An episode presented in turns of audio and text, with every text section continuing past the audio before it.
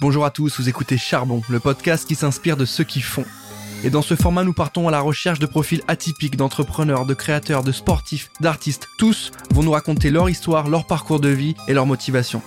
Cette nouvelle saison est réalisée en partenariat avec French Tech Grand Paris et French Tech Est. Merci à eux de nous soutenir et bonne écoute. Et dans ce nouvel épisode de Charbon, nous sommes en direct du salon Go Entrepreneur à Paris, sur lequel nous avons un joli stand euh, d'enregistrement de podcast. Pour ce nouvel épisode, euh, je reçois Marion Carré, qui est euh, cofondatrice de Ask Mona. Salut Marion, comment tu vas? Salut, je suis ravie d'être euh, sur le podcast aujourd'hui. On est très content de t'avoir avec nous. On va pas se mentir, il faut le dire tout de suite, on se connaît un petit peu. Askmona, c'est un projet qu'on a suivi, euh, qu'on a bien vu évoluer. Tu vas nous en parler aujourd'hui, tu vas nous parler de ton parcours, tu vas évidemment nous parler d'où tu viens et où est-ce que tu veux aller. Beaucoup d'actu pour vous en ce moment. Je rappelle que cette nouvelle saison est toujours en collaboration avec French Tech Grand Paris et French Tech Est. Donc merci à eux de nous soutenir. Pour commencer, si tu veux bien, est-ce que tu peux nous présenter un petit peu euh, ton parcours, nous dire d'où tu viens, donc un petit CV rapide. J'ai entendu parler du Celsa.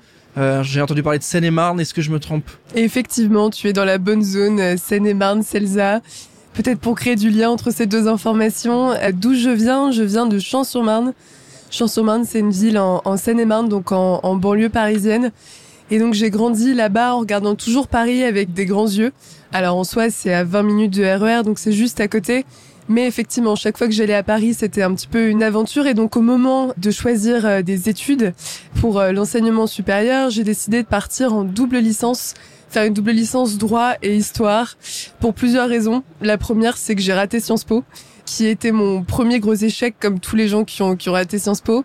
La deuxième, c'est que euh, j'avais envie, depuis que j'étais assez jeune, depuis l'âge de mes 13 ans, de devenir journaliste. Et euh, j'avais cru comprendre que c'était bien d'avoir un peu de culture générale avant. Donc le droit, l'histoire, ça m'intéressait. Ça me permettait aussi de pas choisir. Et la troisième raison, qui est sûrement peut-être un peu inavouable, c'est que il n'y avait pas de double licence droit-histoire à Marne-la-Vallée, donc à Champs-sur-Marne, ce qui me permettait d'aller à Paris.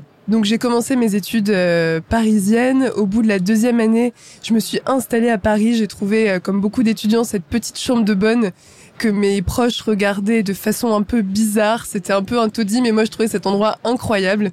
C'était Paris, c'était une forme d'indépendance. Et donc euh, moi j'adorais Paris, j'adorais l'histoire. Et en fait je regardais vraiment plein de coins de Paris différemment. On passe devant chaque jour plein d'endroits qui ont une histoire incroyable et un peu différente.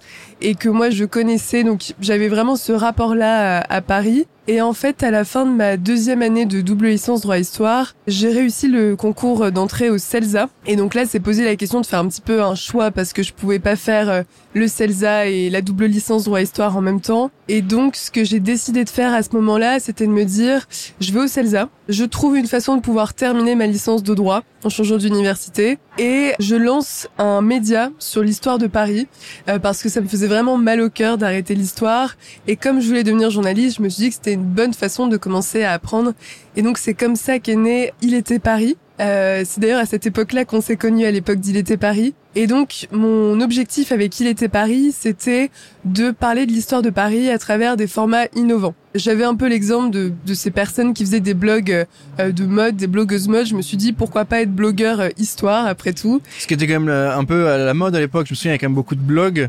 C'est ça. euh, t'avais un angle un peu particulier aussi, tu vas nous expliquer pourquoi, mais il y avait une vraie patte, il y avait une vraie plus-value. Parce qu'il y avait beaucoup de blogs sur Paris. On s'en souvient, tu sais, sur les bons plans, sur les C'est sorties. ça exactement. Et là, Ouais. t'avais quand même un pas de côté qui était lié à ta passion, qui était l'histoire, et t'avais vraiment un autre angle, une autre manière de voir Paris. C'était un peu ça la promesse. Effectivement, l'envie, c'était vraiment de se dire comment est-ce qu'on peut redécouvrir les endroits où on passe quotidiennement sans savoir ce qui s'est passé? Et en fait, moi, je voulais vraiment mobiliser tous les outils innovants qui étaient à ma disposition. Euh, donc, je me suis beaucoup amusée. J'ai fait euh, des web documentaires interactifs, des infographies, des vidéos, des articles. Donc j'ai produit tous ces tous ces formats-là autour de l'histoire de Paris. Et donc en fait, ce qui s'est passé, c'est que petit à petit, euh, j'ai une forme de communauté de lecteurs qui a grandi et qui me contactaient pour me demander des conseils de sorties culturelles. Et en face, il y a des institutions culturelles que ça a commencé à intéresser euh, pour réussir à toucher cette cible. Et donc c'est pour ça que Il était Paris, euh, qui est donc une forme de premier projet. Alors, c'était pas entrepreneurial à l'époque. Et d'ailleurs, je vais peut-être m'arrêter là-dessus. Euh, quand j'ai lancé Il était Paris, c'était une envie de, de créer un média. Et en fait, au fur et à mesure, j'ai été accompagnée par un programme qui s'appelait Créartup.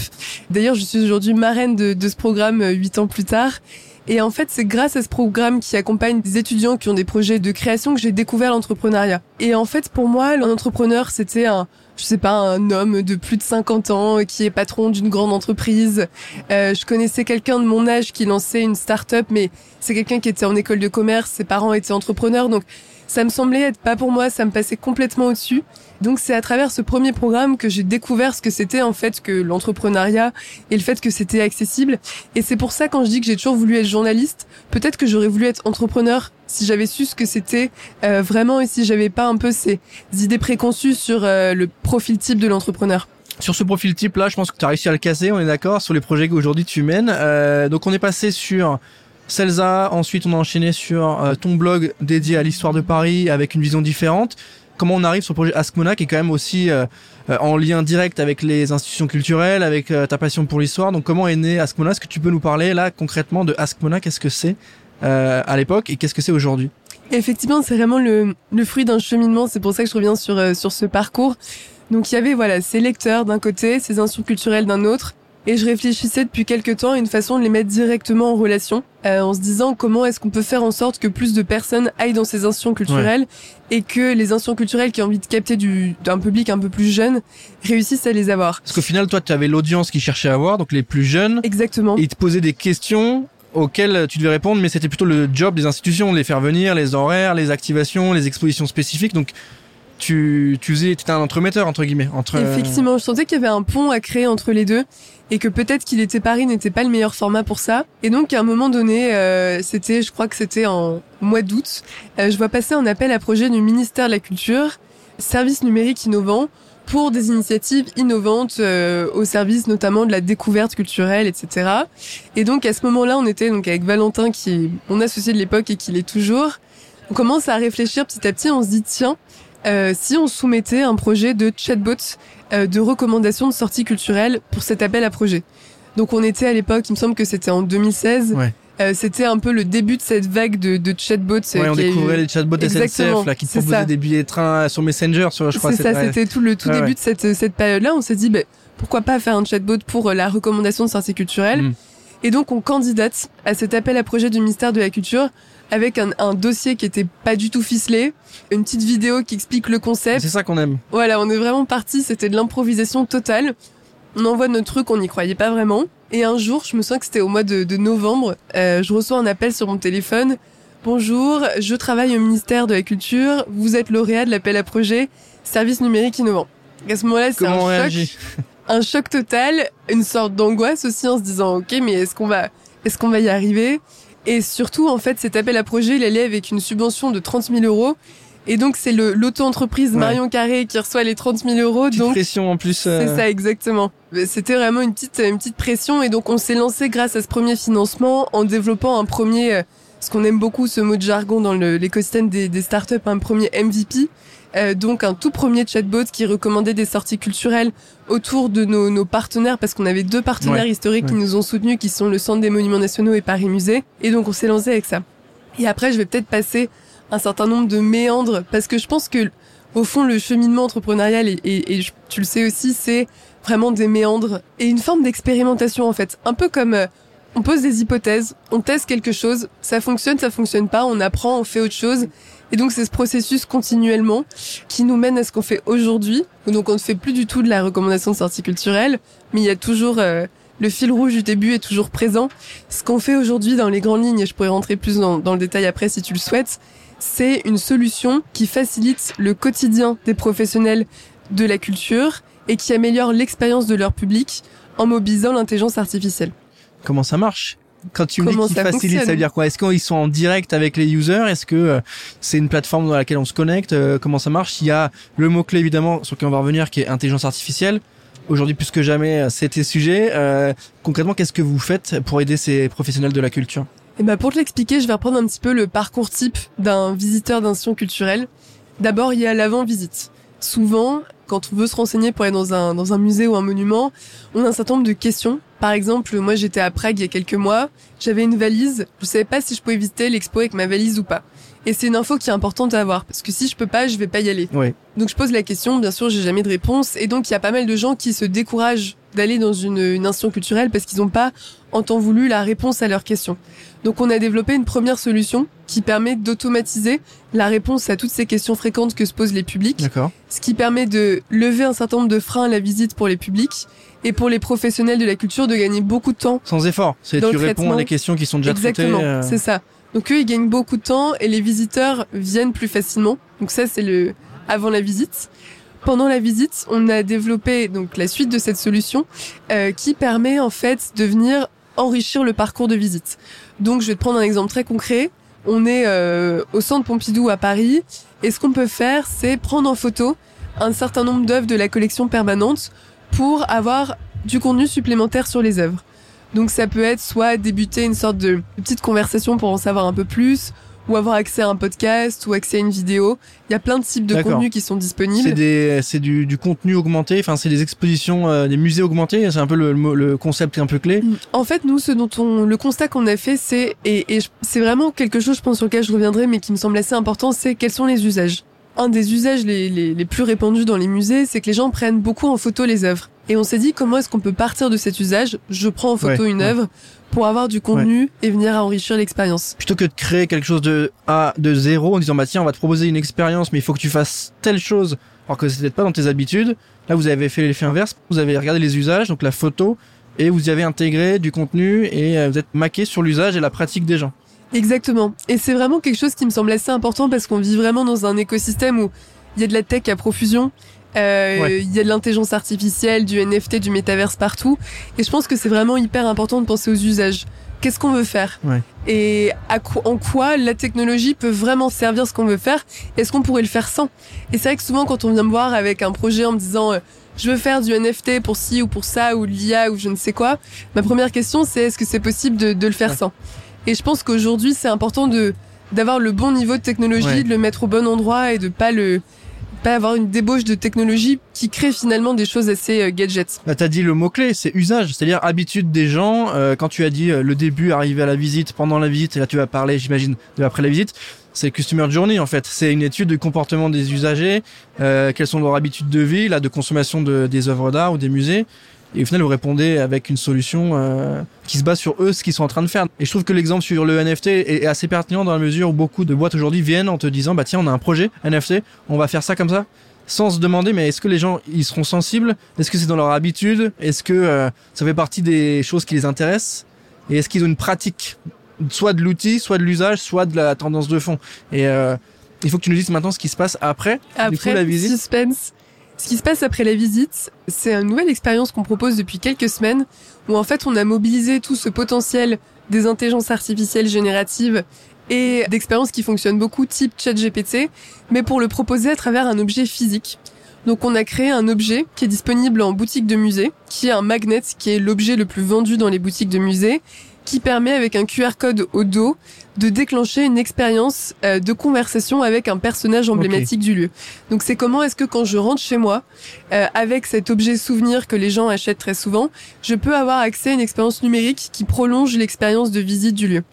C'est hyper intéressant et j'ai l'impression qu'on a bouclé la boucle en fait parce qu'il y a le sujet euh, débunkage au début des problèmes avec euh, une solution très facile, en tout cas très pertinente, qui est la réponse à des questions que tout le monde se pose. On regarde euh, ce qui est dit et on l'automatise. On perd pas de temps humain. Deuxième sujet, c'est sur place, on augmente l'expérience. Je sais pas si vous faites un peu de réalité augmentée ou, euh, ou autre avec des contenus vidéo, mais on augmente le- l'expérience, euh, on va dire en boutique, mais en, en- en musée. Je fais vraiment des liens avec le, avec le market tout parce que c'est hyper intéressant ce que tu racontes là-dessus. Et dernier point, bah, on repart avec un objet physique qui est comme tu dis euh, à chaque fois à la fin d'un event ou autre, on repart avec quelque chose où on achète un magnet ou un truc et on peut continuer l'expérience chez soi. Ce qui est quand même le but ultime. Bon, euh, quand on est une marque, c'est le but ultime, hein, c'est d'arriver chez les gens. Quand on est un musée, euh, c'est un peu plus dur, j'imagine, parce que la proposition de valeur, euh, elle est différente et euh, il faut réussir à intéresser les gens. Mais là, du coup, arriver à venir dans la dans le foyer des gens grâce à ça, c'est quand même plutôt intéressant. Euh, Est-ce que tu as déjà aussi des des gens qui ont voulu bosser avec vous, qui vous ont demandé des choses un petit peu sur mesure, tu sais, un petit peu euh, OPS, c'est-à-dire pendant un événement qui a lieu pendant euh, 3, 4, 5 semaines, euh, de développer des contenus vraiment spécifiques à un moment dédié. Bah effectivement, ta question me permet de, de préciser un petit peu pour qui est-ce qu'on travaille. Donc on travaille beaucoup avec des musées, toute taille de musée. J'aime beaucoup dire à chaque fois qu'on travaille de, lieux qui vont du centre Pompidou au musée de la gendarmerie à Melun pour donner une palette euh, très large. On travaille avec des monuments. On travaille par exemple avec le Colisée à Rome, avec le château Volvicomte, le château de Chillon. On travaille avec des théâtres, par exemple le théâtre du Châtelet à Paris, des collectivités, des offices du tourisme. Donc on a cette palette assez large. Et pour eux, en fait, soit on vient les accompagner dans le temps long, par exemple avec cette problématique d'accès au lieu qui est pérenne, soit on peut les accompagner sur des événements temporaires. Donc par exemple une exposition, ça dure quelques mois, ou des événements clés comme les journées du patrimoine, etc. Donc effectivement, c'est des temporalités différentes qu'on a l'habitude de, de, gérer. Marion, c'est euh, très complet sur l'usage et sur la mécanique. On va parler dans un premier temps peut-être de modèle d'affaires. Aujourd'hui, comment vous vous financez? Comment vous gagnez de l'argent? Et quel est votre modèle? Est-ce que ce sont euh, les musées qui sont vos clients en direct ou est-ce qu'il y a des choses que les usagers peuvent aussi acheter et payer chez vous? Enfin, comment ça fonctionne? Nous, on a un modèle, euh, pour prendre le jargon euh, startup B2B2C, dans le sens où effectivement nos, nos clients, ce sont euh, les structures euh, publiques et culturelles, ou privées aussi, il y, a un peu des deux. Mais l'utilisateur final, ça va être le visiteur. Donc on est vraiment dans ce modèle, on doit à la fois penser des outils qui ont une utilité, pour les professionnels du secteur culturel, mais qui en même temps euh, vont vraiment enrichir et améliorer l'expérience du visiteur. Donc dès qu'on conçoit une solution, on doit vraiment avoir ces deux approches à chaque fois en tête. D'accord. Aujourd'hui, vous êtes combien chez Askmona Précisément, aujourd'hui, on est 19. Ce qui fait une belle petite équipe. C'est une équipe qui est composée de quel profil? Euh, J'imagine des devs, euh, des gens au marketing et en sales quand même pour vendre des services, même si j'imagine que vu la solution un peu clé en main et complète que vous avez, ça doit pas être difficile à vendre. En tout cas, la plus-value, elle est hyper intéressante. Donc, je pense que je dis pas que ça se vend tout seul, tu me diras, mais en tout cas, je pense que ça peut intéresser beaucoup de, de, de monde, notamment sur la partie content. Sales, imagine, chef de projet. Oui, c'est ça. On a effectivement cette composante où moi j'aime beaucoup dire qu'on est à la fois très bon sur la tech, donc avec une équipe tech assez développée, euh, des ingénieurs, data scientists, développeurs, etc. Et aussi une équipe euh, qui a vraiment une compréhension fine des enjeux, des problématiques des institutions culturelles. Donc on a des historiens de l'art, on a des personnes qui maîtrisent le contenu. Euh, on a vraiment ces deux approches complémentaires dans l'équipe avec les fonctions que tu mentionnais qui sont assez traditionnelles pour hmm. ce type de, de, structure. Oui, puis c'est spécifique parce que lorsque tu vas vendre votre solution à à les enjeux seront pas les mêmes pour un musée qu'un théâtre qui sont voilà un théâtre il va être dépendant d'un planning d'un programme d'un type d'invités ou de troupes qui vont arriver sur des temps forts alors que les musées peut-être sont un peu plus sur le temps long euh, ils ont peut-être un peu plus de temporalité mais s'ils ont quand même des expositions je trouve ça intéressant tous ces tous ces sujets parce qu'au final euh, tout semble très rodé et, j'aime bien parce qu'on en a parlé il y a quand même quelques années où tu lançais le projet et, aujourd'hui je, redécouvre un peu les coulisses et, euh, et on voit que ça a bien évolué. Et je vais parler un peu de toi et euh, de l'évolution de Marion Carré. Euh, Est-ce qu'aujourd'hui tu te plais dans, dans le projet Ascona? Est-ce que euh, tu as le sentiment d'avoir accompli l'objectif? Parce qu'on sait que la vie d'entrepreneur, elle est toujours faite d'objectifs 1, 2, 3, 4, une fois qu'on les a dépassés, on enchaîne sur les autres. Euh, est-ce qu'aujourd'hui tu sens que tu as sentiment d'accomplissement Où est-ce que tu en es aujourd'hui? Je pense que comme tu le dis sur ces objectifs 1, 2, 3, 4, etc., c'est que on n'est jamais arrivé. En fait, on fait quelque chose et on est tout de suite en train de se projeter sur la chose d'après.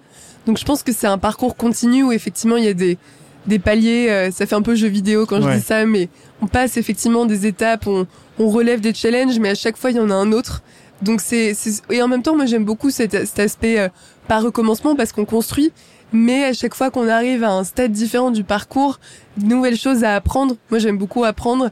Et il y a des nouveaux challenges à relever. en fait, c'est ça qui rend le, le parcours continuellement euh, stimulant.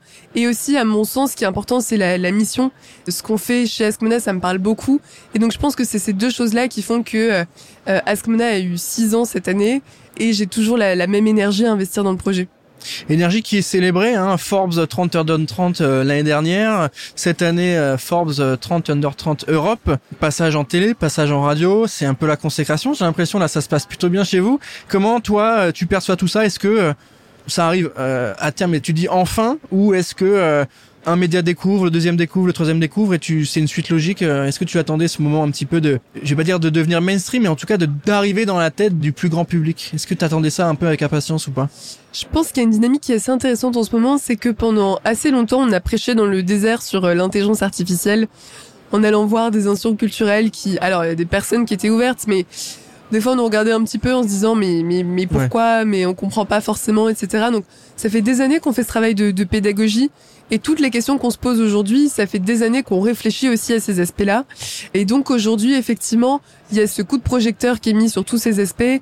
Et du coup on est content d'être là et de pouvoir euh, pouvoir répondre à ces, à ces aspects, mais c'est vrai que ça fait quelques années qu'on se penche sur le, sur le sujet. Non, parce qu'il y a le côté early adopter avec des gens qui ont toujours été à vos côtés ou en tout cas que vous avez essayé de convaincre, etc.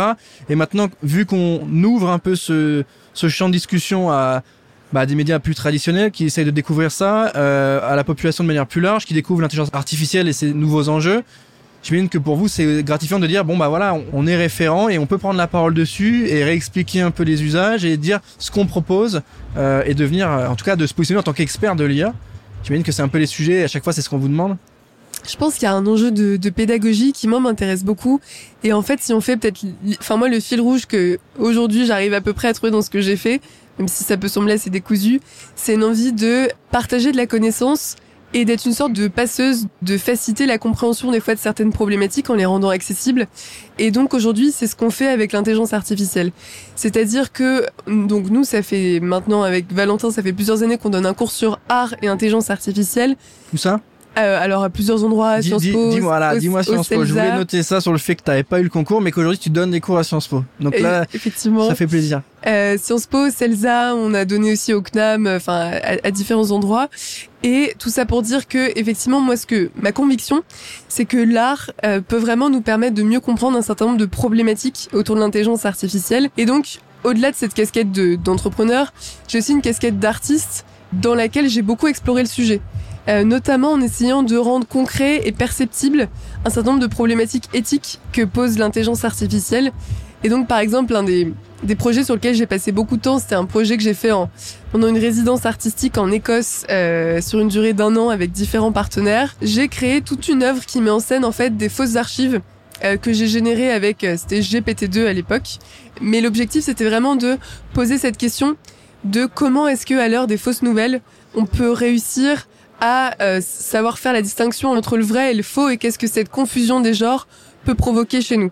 Aujourd'hui, euh, tu as dit le mot-clé qui m'intéresse un peu, c'est le mot passeuse, qui me fait penser à notre invité euh, au tout début de ce format charbon, qui était euh, Jamy, qui nous avait dit aussi « Je suis un passeur », c'est d'ailleurs le titre de son épisode. J'aime bien cette notion de passeur dans la mesure où tu as parlé de connaissance, d'accès à la connaissance, et les musées sont là aussi pour ça, les institutions publiques sont là aussi pour ça, et j'ai l'impression que vous êtes aussi un facilitateur et vous accompagnez cet accès à la culture qui est quand même, rappelons-le, si on prend un point de vue un peu plus macro, mais qui est quand même un des vecteurs d'amélioration de vie en société, c'est-à-dire l'accès à la culture, à la connaissance, euh, pour bien vivre ensemble, ce qui aujourd'hui est pas forcément super simple, euh, le vivre ensemble. Donc je trouve qu'il y a aussi un rôle euh, un peu sociétal, tu vois, de, de, de votre solution à ce moment-là, et je trouve que c'est intéressant qu'on pointe le doigt sur ça.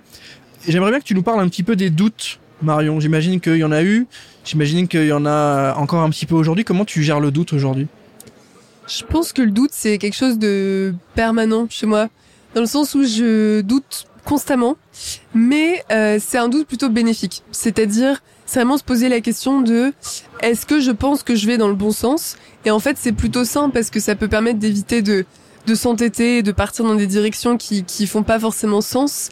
Euh, même si je pense qu'il faut savoir douter quotidiennement, mais garder une forme de, sur les enjeux plus profonds, garder quand même une forme de d'assurance et de confiance pour pas être constamment déstabilisé, mais avoir une forme de relation assez saine au doute, qui est ce qui nous permet finalement de, de progresser. T'as toujours été en duo avec Valentin, euh, qui est ton associé. Est-ce que ça a été une force? Si oui, à quel niveau? Et est-ce que parfois il y a eu euh, des frictions? Est-ce que ça ça vous a permis d'avancer? Comment vous avez géré cette euh, cette évolution à deux parce qu'il y a toujours, euh, j'imagine, euh, des points de vue différents, euh, des intérêts différents. à l'époque où tu avais lancé ce projet avec Valentin, bah effectivement, on n'était pas forcément sur les mêmes connaissances sur l'IA qu'aujourd'hui. toi, tu avais une forte appétence pour l'art et la et l'histoire. Est-ce que lui c'était pareil Tu vois, est-ce que comment vous avez travaillé ce projet-là à deux C'était quoi l'aventure en duo? Ta question me fait penser à un premier aspect avant d'arriver sur cette relation-là, qui est comment est-ce qu'on passe de l'art à l'intelligence artificielle? Et c'est vrai que, alors déjà, moi, je voulais pas être entrepreneur. Je, c'était pas un objectif. Je voulais être journaliste, mais c'est un projet qui m'a fait arriver à l'entrepreneuriat. Et ensuite, c'est euh, ces usages, des usages, des enjeux et une envie de résoudre des problématiques qui m'ont fait arriver à l'intelligence artificielle. Donc c'est vraiment un cheminement où je me suis pas dit non plus je veux faire l'intelligence artificielle. Euh, c'est ce projet qui m'a fait petit à petit arriver à ça et ensuite on a vraiment approfondi cet aspect d'intelligence artificielle appliqué notamment au monde de, de l'art et aux industries culturelles. Et la relation avec Valentin, je pense que son fonctionnement depuis le début, c'est qu'on a vraiment ce, que j'appelle ce ping-pong où euh, on va vraiment euh, échanger sur les idées et mutuellement euh, se pousser, se faire progresser, etc. Mais après, je pense comme dans toute relation, en duo, avec un associé, etc. Ce qui est très important, c'est que il peut y avoir des moments où on on n'est pas d'accord ou alors on n'est pas on n'est pas aligné. Et je pense que l'enjeu, c'est de réussir à communiquer. Et dès lors qu'on garde une bonne communication, j'ai l'impression d'être un peu coach de couple en disant ça, mais dès lors qu'on a une bonne communication, au fond, c'est aussi ça. Euh, euh, dans le, quand on est associé, c'est de réussir à se dire les, les choses pour éviter que les situations s'enveniment. Comme je te le disais au début de cet épisode, euh, cette nouvelle saison de Charbon, du coup, elle est en partenariat avec nos amis de French Tech Grand Paris et French Tech Est. Du coup, j'ai une question dédiée à l'univers startup français soutenu notamment par euh, ces capitales French Tech. Est-ce que toi, tu as le sentiment qu'il y a un accompagnement français, il y a, il y a une manière d'entreprendre à la française. Euh, il, y a un, il y a un entrepreneuriat made in France. Est-ce qu'on a une manière de faire différente, singulière? Est-ce que tu sens que le, terreau français est fertile? Est-ce que tu sens quelque chose de différent? J'imagine que tu as pu voir ce qui se passait un peu à l'étranger. Euh, ça devait être obligatoire, j'imagine, pour lancer ce type de projet. Est-ce que tu sens qu'il y a un élément différenciant en France? Je pense que ce qui est intéressant, et moi je pense notamment à toute la il y a ce courant aussi dans la French Tech, qui est la, French Touch, ce qui relève des industries culturelles. Et en fait, ce qui est intéressant, je pense, en France, c'est qu'on on entreprend aussi avec des projets qui sont liés à tout ce qui fait la, la, richesse de notre culture, que ce soit les industries culturelles, la gastronomie, la mode, etc. Et donc souvent, on va partir d'envie de faire émerger des savoir-faire, de faire rayonner des expertises, et, on va développer des projets autour de ça. Donc ça, c'est peut-être sur euh, ce qu'on fait, même s'il y, y a, plein de choses qui se font dans d'autres secteurs. Et après, sur la manière, je sais pas s'il y a une façon française d'entreprendre ou non. J'ai pas encore une réponse très claire à cette question, mais je trouve ça intéressant de la poser. Parce qu'on a un président qui, euh, fut un temps, voulait qu'on devienne la startup nation. Euh, il y a beaucoup de boîtes qui se lancent et, et on casse aussi les, les, les clichés. Et c'est très intéressant ce que tu disais au début sur le la représentation des gens qui entreprennent, notamment des femmes. Tu vois, tu disais, bah moi, je me sentais pas représenté. Euh, quand on me parlait d'entrepreneuriat, je pensais à un, homme de 50 ans qui avait monté sa boîte, etc. Euh, au final, on se rend compte que euh, c'est un peu tout le monde en fait. Et l'entrepreneuriat, tu vas évidemment nous donner ta définition, hein, mais il est l'apanage de simplement de ceux qui ont des idées, qui ont envie de les réaliser et qui mettent les moyens pour le faire. Donc déjà, est-ce que toi aujourd'hui, tu peux nous donner une définition de ce qu'est l'entrepreneuriat? Pour moi, l'entrepreneuriat, c'est le fait de mener des projets à bien. Ce qui du coup une définition très large et au fond, à mon sens, quand on écrit un livre, quand on fait un projet artistique, quand on, on se lance même un, forme de challenge, quand on a envie d'accomplir quelque chose et qu'on le réussit, bah, c'est déjà une forme d'entrepreneuriat. Et, et j'aime bien avoir cette définition très large parce que ça veut dire que chacun à son échelle, on peut entreprendre quelque chose et on peut réussir à le mener à bien. Et ça me semble important de garder cette définition assez euh, assez large. Alors après, on le fait tous différemment et en fonction de son profil, il peut y avoir euh, des enjeux qui sont différents. C'est vrai que tu revenais sur ce que je disais au début. Effectivement, quand on se lance, qu'on est une jeune femme, bah on va pas toujours être pris euh, hyper au sérieux. Euh, il y a cet exemple euh, assez marquant, mais parmi d'autres, où j'étais à un rendez-vous à la banque avec Valentin et qui est mon associé. Et donc on ne s'adressait qu'à Valentin, on me prenait pour la stagiaire. Donc il y a quelques exemples un peu comme ça. On se dit ah mince, en fait c'est c'est un peu plus compliqué, mais mais je pense que l'enjeu c'est de, de garder une envie de de se lancer et après, on peut le faire à différentes étapes de, de la vie. Mais c'est vrai que ce qui est super quand on se lance en étant jeune, c'est que euh, moi, j'étais même encore étudiante. En fait, on est au tout début, on a des idées neuves, assez fraîches. Il y a plein de choses qu'on sait pas, mais du coup, il faut euh, il faut apprendre. Et aussi, euh, je pense que ça m'a évité cet aspect de, je suis déjà installée dans un un boulot, je dois faire un, un, saut hyper important pour me pour me lancer. Mes parents ont pas eu le temps d'avoir peur sur le fait que je devienne entrepreneur parce que j'étais étudiante, donc effectivement, je pense que chacun le fait à sa façon et à son étape de la vie, mais je pense qu'il faut garder une définition assez large de, de ce qu'est l'entrepreneuriat et se dire que ça peut être accessible à tout le monde. Et il y a aussi, je suis euh, cette année marraine d'un autre programme euh, qui s'appelle les Entrep, qui a pour objectif de mobiliser l'entrepreneuriat comme un levier d'employabilité. Et je pense que ce qui est assez intéressant sur euh, l'enseignement de l'entrepreneuriat, même si on l'enseigne pas vraiment, mais le fait de sensibiliser les jeunes à ça, c'est de se dire qu'en fait, on peut tester de lancer une idée, de faire quelque chose. C'est pas grave si ça ne fonctionne pas. On apprend en fait énormément de choses en ayant une, démarche entrepreneuriale. Ouais, Sur le côté euh, euh, entrepreneuriat, c'est intéressant et je te remercie pour ton anecdote. Et on essaie de déconstruire un peu ces clichés aussi avec ce format. Donc euh, on est là pour ça et tu es là aussi pour nous parler de tout ça. Et je suis ravi d'ailleurs que tu le fasses. Est-ce que tu peux nous parler un peu de ta relation avec bah avec euh, une potentielle autre vie, c'est-à-dire que tu as lancé ton projet, euh, c'était pas forcément ce que tu avais prévu quand tu étais sur les rails du Celsa. Euh, tu as pris une voie un peu différente. Est-ce que euh, tu penses à cette autre Marion qui aurait pu être dans une boîte ailleurs, en train de mener d'autres projets, peut-être même pas à Paris, qui aurait pu faire totalement autre chose, qui aurait pu être dans une institution, tu vois? Est-ce que tu, tu penses à cette autre solution? Parce que quand on monte un projet, on, a toujours en tête est-ce que j'ai fait le bon choix? Est-ce que j'aurais pas une place ailleurs? Comment tu vis avec ça? Bah, la question du si, elle est toujours assez, assez vertigineuse, mais je pense que ce qui peut être intéressant à retenir, euh, notamment si euh, on est dans, dans un stade de sa vie, on a tout près envie de faire quelque chose, c'est qu'en fait, euh, c'est assez intéressant le fait de, de dérailler, euh, de ne pas faire exactement ce à quoi on se destinait, parce qu'en en fait, aujourd'hui, je me sens vraiment à ma place, mais initialement, je savais pas que cette place, elle existait. Euh, je savais pas que c'était possible de faire ça. Donc, je pense qu'il faut garder une forme d'ouverture en fait et que c'est le, plus important. Euh, rester ouvert et cheminer.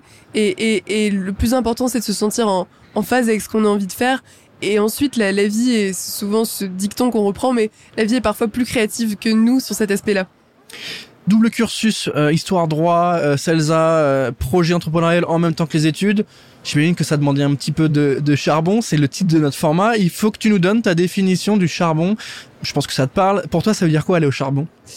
Alors, aller au charbon, ça peut avoir une connotation un peu négative comme ça, mais pour moi, c'est au contraire hyper positif. C'est une forme de presque d'hygiène de vie, le, le charbon. Euh, avec cet aspect aller au charbon un peu un peu quotidien. Je pense qu'effectivement, c'est une dynamique de tous les jours et je pense que c'est une base très saine, en fait, de se dire... Euh, euh, je travaille, je donne tous les moyens que je peux. Alors, je suis pas en train de dire qu'il faut jamais s'arrêter. Il faut réussir à trouver chacun son, son propre équilibre. Mais je pense que c'est un, une, très bonne base pour se dire qu'on on donne tout. Et il y a cette part un petit peu de hasard et on, on verra où est-ce qu'on arrivera. Mais on donne tout dans l'effort et je trouve ça, cette, cette notion d'effort assez saine et reflétée dans cette expression de d'aller au charbon. C'est important pour nous de, ce type de question parce que on essaie d'être dans cet état d'esprit euh, lié au réel, c'est-à-dire que l'entrepreneuriat, comme tu dis, c'est une super aventure la réalité, c'est que aujourd'hui, c'est fait pour tout le monde. Tout le monde a sa place. Tout le monde peut trouver, créer son job ou en tout cas créer sa boîte et monter ses projets. C'est une réalité. Et tout le monde a sa place. Et il y a une autre réalité qui est celle que euh, effectivement, il y aura peut-être un peu plus de travail à fournir qu'un 35 heures. Il y aura peut-être un peu plus de, de temps dépensé euh, entre 18 et 23 heures, tu vois. Et, c'est important aussi de garder cet état d'esprit de se dire que les deux sont liés. Il y a plein d'inconnus dans l'équation. Tu as parlé de la vie qui était plus créative que nous, j'aime bien la formule. Mais il y, a, il y a, une constante dans cette équation qui est le, le, le boulot qu'on va fournir. À voir comment on le fournit, comment on met une intensité régulée, à quel moment on accélère, à quel moment on ralentit. On parle beaucoup de slow aujourd'hui, c'est hyper important. Donc j'aime bien les, les, retours que tu nous fais sur euh, ton parcours qui est quand même assez particulier, tu vois, parce que on, pense humblement que euh, l'intelligence artificielle, qui est très technique, le développement d'un outil, c'était quand même pas de base tes formations, et on s'est rendu compte qu'en fait, euh, c'est la passion qui t'a drivé, c'est ce que tu nous racontes, c'est la passion de cet univers-là qui t'a amené à dire qu'est-ce qui est le meilleur pour cet univers, comment on peut solutionner des problèmes de cet univers-là. Cet outil technique et technologique est une solution. Euh, Est-ce que toi aujourd'hui tu as le sentiment d'avoir raté quelque chose? Est-ce qu'il y a quelque chose que tu changerais, que tu ferais différemment? Est-ce que tu dis peut-être, bah voilà, à un moment donné on a fait différemment, c'était pas très bon, euh, ou à un moment donné on a fait ce choix-là, c'est sympa, mais j'en suis pas ultra convaincu. Est-ce qu'il y a des choses que tu aurais pu améliorer? Alors euh, c'est certain que j'ai fait euh, plein d'erreurs à tel point que je pourrais pas en nommer une précisément. Mais pour moi ce qui est hyper important dans ce, ce rapport à l'erreur c'est de pouvoir apprendre. C'est qu'une erreur dès lors qu'ensuite on peut en tirer quelque chose, ça devient assez structurant et, et, et un matériau finalement assez assez riche à, à, exploiter. Mais pour rebondir sur ce que tu disais un peu plus tôt sur euh, cette idée d'entreprendre, c'est nourrir beaucoup de travail, etc. Je pense qu'il y a aussi beaucoup de clichés vis-à-vis de l'entrepreneuriat qu'il qui est important de démystifier. Mmh, mmh. Certes, effectivement, ça demande de l'effort. Après, il y a aussi toute cette question autour de euh, euh, la santé mentale des entrepreneurs, etc. Et c'est vrai que là, ça fait six ans, c'est vraiment un marathon. Et, et ce qui est assez important, c'est comment est-ce que on peut en fait aussi s'écouter soi et trouver ouais, une forme d'équilibre. Ouais. Même s'il y a beaucoup d'efforts à fournir, comment est-ce qu'on trouve la bonne façon de le fournir pour réussir à, à tenir sur le temps long C'est le niveau de l'intensité, c'est ce qu'on évoquait, c'est ce que j'évoquais sur l'intensité, de mettre le curseur là où il faut. Et quand tu as un lancement, bah évidemment que le lancement, ça va accélérer pendant 2-3 semaines ce que tu as un lancement. Et en même temps, tu tiendras pas. Tu tiendras pas sur deux ans si tu es à fond pendant toute la semaine, euh, t'as pas de vacances, t'as pas de repos.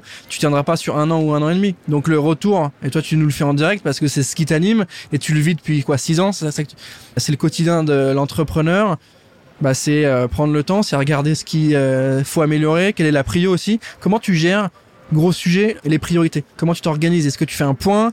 Quelque chose qui te paraît prioritaire toi peut-être euh, ne l'est pas sur par rapport au marché Comment tu gères ça? Ce qui me semble assez intéressant c'est tout cet enjeu de la priorisation entre l'urgent et l'important. C'est que l'urgent, on en a potentiellement beaucoup. Il y a beaucoup de choses qui sont urgentes, mais il faut pas que ça déclasse pour autant ce qui est important. Et donc moi j'aime beaucoup cette idée et souvent c'est une image que, que je donne euh, des fois des personnes qui, qui nous rejoignent et, qui débutent. Cette image d'espèce de verre d'eau où tu mets tes, tes gros cailloux d'abord et les petits cailloux ensuite. C'est vraiment, je pense, il y a un enjeu de comment est-ce que tu, tu structures ton temps pour pas passer au-delà de, enfin, pour garder suffisamment de temps pour les sujets de fond, les sujets qui sont importants. C'est vrai que souvent on a envie de produire. On est là, on, on se sent efficace quand on produit, mais c'est hyper important d'avoir aussi le temps de prise de recul pour réfléchir aussi, pour euh, savoir est-ce qu'on part ou pas dans le bon sens, rester en lien avec son écosystème, rester en lien avec ses, ses clients, ses utilisateurs, c'est des choses qui sont très importantes, faut prendre le temps aussi pour ça. Et même au niveau de soi, savoir ce qui, euh, un peu il y a cette idée de nous prendre l'énergie, nous donne de l'énergie, et, et, aussi savoir consacrer du temps. Fois on me dit mais comment est-ce que tu fais pour avoir en plus des projets artistiques ou ce, c'est ce bouquin sur les NFT que je viens de, de publier, ce type de choses. Bah moi ça au fond ça me c'est des choses que je fais en plus sur mon temps personnel, mais ça me, ça me donne de l'énergie. Hmm. Donc c'est vraiment important de trouver soi euh, qu'est-ce qui nous permet aussi de nous aérer par ailleurs euh, pour pouvoir effectivement euh, pas être juste dans une charge constante de, de travail? Marion, question simple mais pas moins pertinente. Qu'est-ce que tu préfères dans ton job aujourd'hui et qu'est-ce que tu détestes le plus? Je pense que ce qui me plaît, c'est une un aspect de créativité que j'ai l'impression de retrouver un peu dans, dans tout ce que je fais euh, créativité au, au, sens large en fait. Euh, parce qu'être créatif, c'est euh, se nourrir de ce qui se passe, avoir une espèce de capteur pour comprendre les, les enjeux, les besoins, les problématiques, chercher une solution, une réponse ou une façon de présenter le, un problème différemment, le concevoir, le présenter, le partager. Ça, c'est quelque chose qui me, qui me plaît beaucoup. Euh, après, je pense que ce qui est complexe, c'est vraiment, euh, bah, en fait, tout au long du parcours, on rencontre des, des obstacles, des difficultés, des choses à surmonter. Et des fois, effectivement, c'est plus dur que d'autres se pose un peu cette question de est-ce que je vais y arriver? Mais je pense qu'en persistant et, et au fond, l'enjeu c'est la résilience. C'est dans quelle mesure on arrive à constamment essayer de trouver l'énergie pour rebondir quand il se passe quelque chose de, de compliqué. Du coup, il faut que tu nous dises qu'est-ce que tu n'aimes pas? Est-ce que c'est la compta? Est-ce que c'est euh, est-ce que c'est les nouveaux clients? Parce qu'il faut repitcher et t'en peux plus de t'entendre pitcher. Je sais pas qu'est-ce que qu'est-ce qui euh, qu'est-ce qui te froisse un peu? Après, s'il faut que je te confesse ça il comme ça. Il faut que tu nous donnes une euh, info. On est en direct. Il y a pas grand monde. Il y a que pas quelques centaines de milliers, je sais pas, je sais pas combien on est aujourd'hui. Euh, effectivement, il y a des tâches qui sont beaucoup plus rébarbatives de, que d'autres. Pas mal de choses liées à l'admin, à la gestion, etc. Où moi, c'est pas mon cœur de, enfin, j'ai pas un parcours issu de ça. J'ai dû me former parce que c'est important d'être d'être au niveau, mais c'est vrai que ça, c'est des choses qui vont euh, qui vont un peu moins m'emballer. Et, et, et comme, enfin, on a tous un peu des choses qui qui nous excitent énormément et d'autres où, bah, malheureusement, c'est nécessaire, faut les faire. Fois, on imagine que l'entrepreneur, il passe son temps euh, à droite, à gauche, à faire des choses euh, très sympas et stimulantes, mais effectivement, il y a, y a un peu des deux. Moi, ce que j'adore, moi, c'est la, la, gestion financière et tout ce qui est comptabilité. Ah ouais. bah non, en fait, non, pas, pas vraiment. Mais euh, mais c'est intéressant ton retour là-dessus parce que les gens qui nous écoutent ont aussi besoin de comprendre euh, que les profils que que nous recevons, bah, ils sont euh, humains et ils ont des appétences, des envies et ils ont effectivement réussi des beaux projets s'ils sont assis à côté de nous. Et en même temps, ils ont bah, chacun leur, leur, leur passion et leurs intentions et leur vision de leur boîte. Askmona, dans, je sais pas, allez, on va dire trois ans, je peux dire 5 ans ou 10 ans, c'est trop loin, mais dans 3 ans, en plus on parle beaucoup de chat GPT aujourd'hui et d'IA, donc partons sur 3 ans. Askmona dans 3 ans, c'est quoi? Notre enjeu, c'est vraiment de se dire comment est-ce qu'on peut aider le maximum d'institutions culturelles et donc par répercussion de public pour venir améliorer leur expérience au global. Donc améliorer le quotidien des professionnels de la culture, leur faire gagner encore plus de temps dans leurs tâches. Et donc on voit qu'avec tous ces outils, il y a une, palette d'outils énorme en fait qu'on peut finir par proposer. C'est la même chose pour les visiteurs. Et donc on est en train encore une fois, en partant des usages, d'explorer comment est-ce qu'on peut mettre tous ces outils avec un potentiel énorme au service des équipes des institutions culturelles et des publics pour faire de l'expérience culturelle une expérience qui soit la plus, euh, j'ai envie de dire, incroyable possible, mais, surtout, et c'est un peu cet aspect sociétal dont on, dont on parlait, faire en sorte que les institutions culturelles puissent vraiment être au, centre de la société. Je, je terminais sur cette question, sur le, sens. J'imagine que la boîte a été créée euh, évidemment par lien avec tes passions et celles de Valentin. Euh, on parle aussi beaucoup de sens aujourd'hui sur retrouver du sens dans son dans son boulot. Beaucoup de gens qui montent leur boîte sont en quête de sens et du coup monte des projets pour ça. Est-ce que toi, tu as le sentiment d'être accompli là-dessus? C'est-à-dire, euh, je fais quelque chose qui, un, me plaît, ça c'est très bien, deux, me rémunère, ça c'est encore mieux, et trois, euh, j'ai du sens, j'apporte quelque chose à la société. Est-ce que toi, c'est important ce point-là? Et si oui, est-ce que tu te sens euh, complète là-dessus? Bien sûr, effectivement, c'est un point, euh, c'est un point très important. Moi, je me sens assez, euh, je sais pas si on peut dire comblé là-dessus, mais effectivement, ça, ça m'apporte beaucoup. Mais je rebondis sur un point que tu mentionnais sur je fais quelque chose qui a du sens, qui me plaît, et je suis rémunéré à, ma juste valeur. Et c'est vrai que dans les métiers de la culture, parfois même du sport, ces métiers un peu que les gens identifient comme des métiers passion, des fois il peut y avoir ce type de problématique, de dire tu fais quelque chose qui t'intéresse, donc il faut que tu acceptes d'être sous-payé parce que tu travailles avec telle ou telle référence incroyable ou parce que tu fais ce métier que t'aimes, t'es artiste, tu devrais être très content d'être artiste et d'accepter d'être sous-payé. Non, je pense que c'est important de se dire, c'est pas parce qu'on est dans ce type d'industrie euh, que effectivement il faut accepter euh, ce type de, de, choses. Non mais c'est intéressant, c'est pour ça que j'ai parlé de tu te rémunères parce qu'il y a ce côté euh, on connaît tous quelqu'un qui a bossé dans un musée quand il était jeune ou autre et qui a pris un petit billet et il a quasiment pas pas touché d'argent. Donc il y a un côté en fait on sait que il y a effectivement le côté passion mais qui est pas très rémunérateur. Et en même temps c'est une industrie qui est absolument incroyable qui mine de rien euh, crée de la valeur crée de l'emploi crée euh, l'argent. Et je trouve que c'est intéressant de, parler de ça sans avoir peur hein, d'utiliser les bons termes, de dire que euh, la, la, proposition de valeur que vous avez, la solution que vous avez, euh, bah du coup euh, apporte des vrais avantages à vos clients et du coup ça a de la valeur et il faut pas. je pense que c'est un peu le, on peut terminer là-dessus aussi, mais c'est un peu le, le vrai problème des entrepreneurs, c'est comment on va travailler son produit, réussir à le vendre au début avec le bon prix, avec le budget de l'audience. Qu'un musée, ça, ça a pas non plus des milliers de cents à chaque fois. Et en même temps, ce que vous proposez, c'est quand même ultra complet, donc ça a du temps, de la valeur, etc. Donc euh, ce sujet euh, passion évidemment, ce sujet monétisation évidemment aussi. Pour terminer cet épisode, euh, Marion, est-ce que tu peux nous parler un petit peu de ton livre qui vient de sortir il y a pas longtemps, je crois? Ce livre sur les NFT, c'est une démarche qui est un peu la même que celui qu'on avait fait sur art et intelligence artificielle avec Valentin auparavant. Cette fois-ci, je l'ai publié avec un, autre co-auteur qui s'appelle Frédéric de Sénarclins.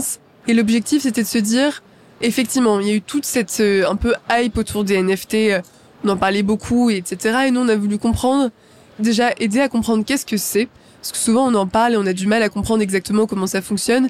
Et ensuite, voir quelles sont les perspectives et limites de ces outils. Et donc, c'est cet enjeu de, de passer un peu euh, de la connaissance et d'aider à comprendre ces problématiques qui est au cœur de, de cet ouvrage. Il est sorti quand? Est sorti, il vient juste de sortir là au début ben du, voilà. Et on va évidemment inviter tous nos auditeurs et nos viewers, parce que maintenant on filme euh, les formats charbon, à aller euh, découvrir ton ouvrage. On arrive à la fin de cet épisode, Marion. Merci d'avoir pris le temps de répondre à toutes mes questions. Bah merci à toi pour cet échange. Je suis ravi de t'avoir reçu euh, dans ce nouvel épisode de Charbon qui est enregistré, comme je disais, en direct du salon Go Entrepreneur. Donc merci à eux de nous avoir reçus. Merci également à French Tech Grand Paris et French Tech Est de nous suivre cette quatrième saison. Merci à tous de nous avoir écoutés. Moi je vous dis à très bientôt. À bientôt.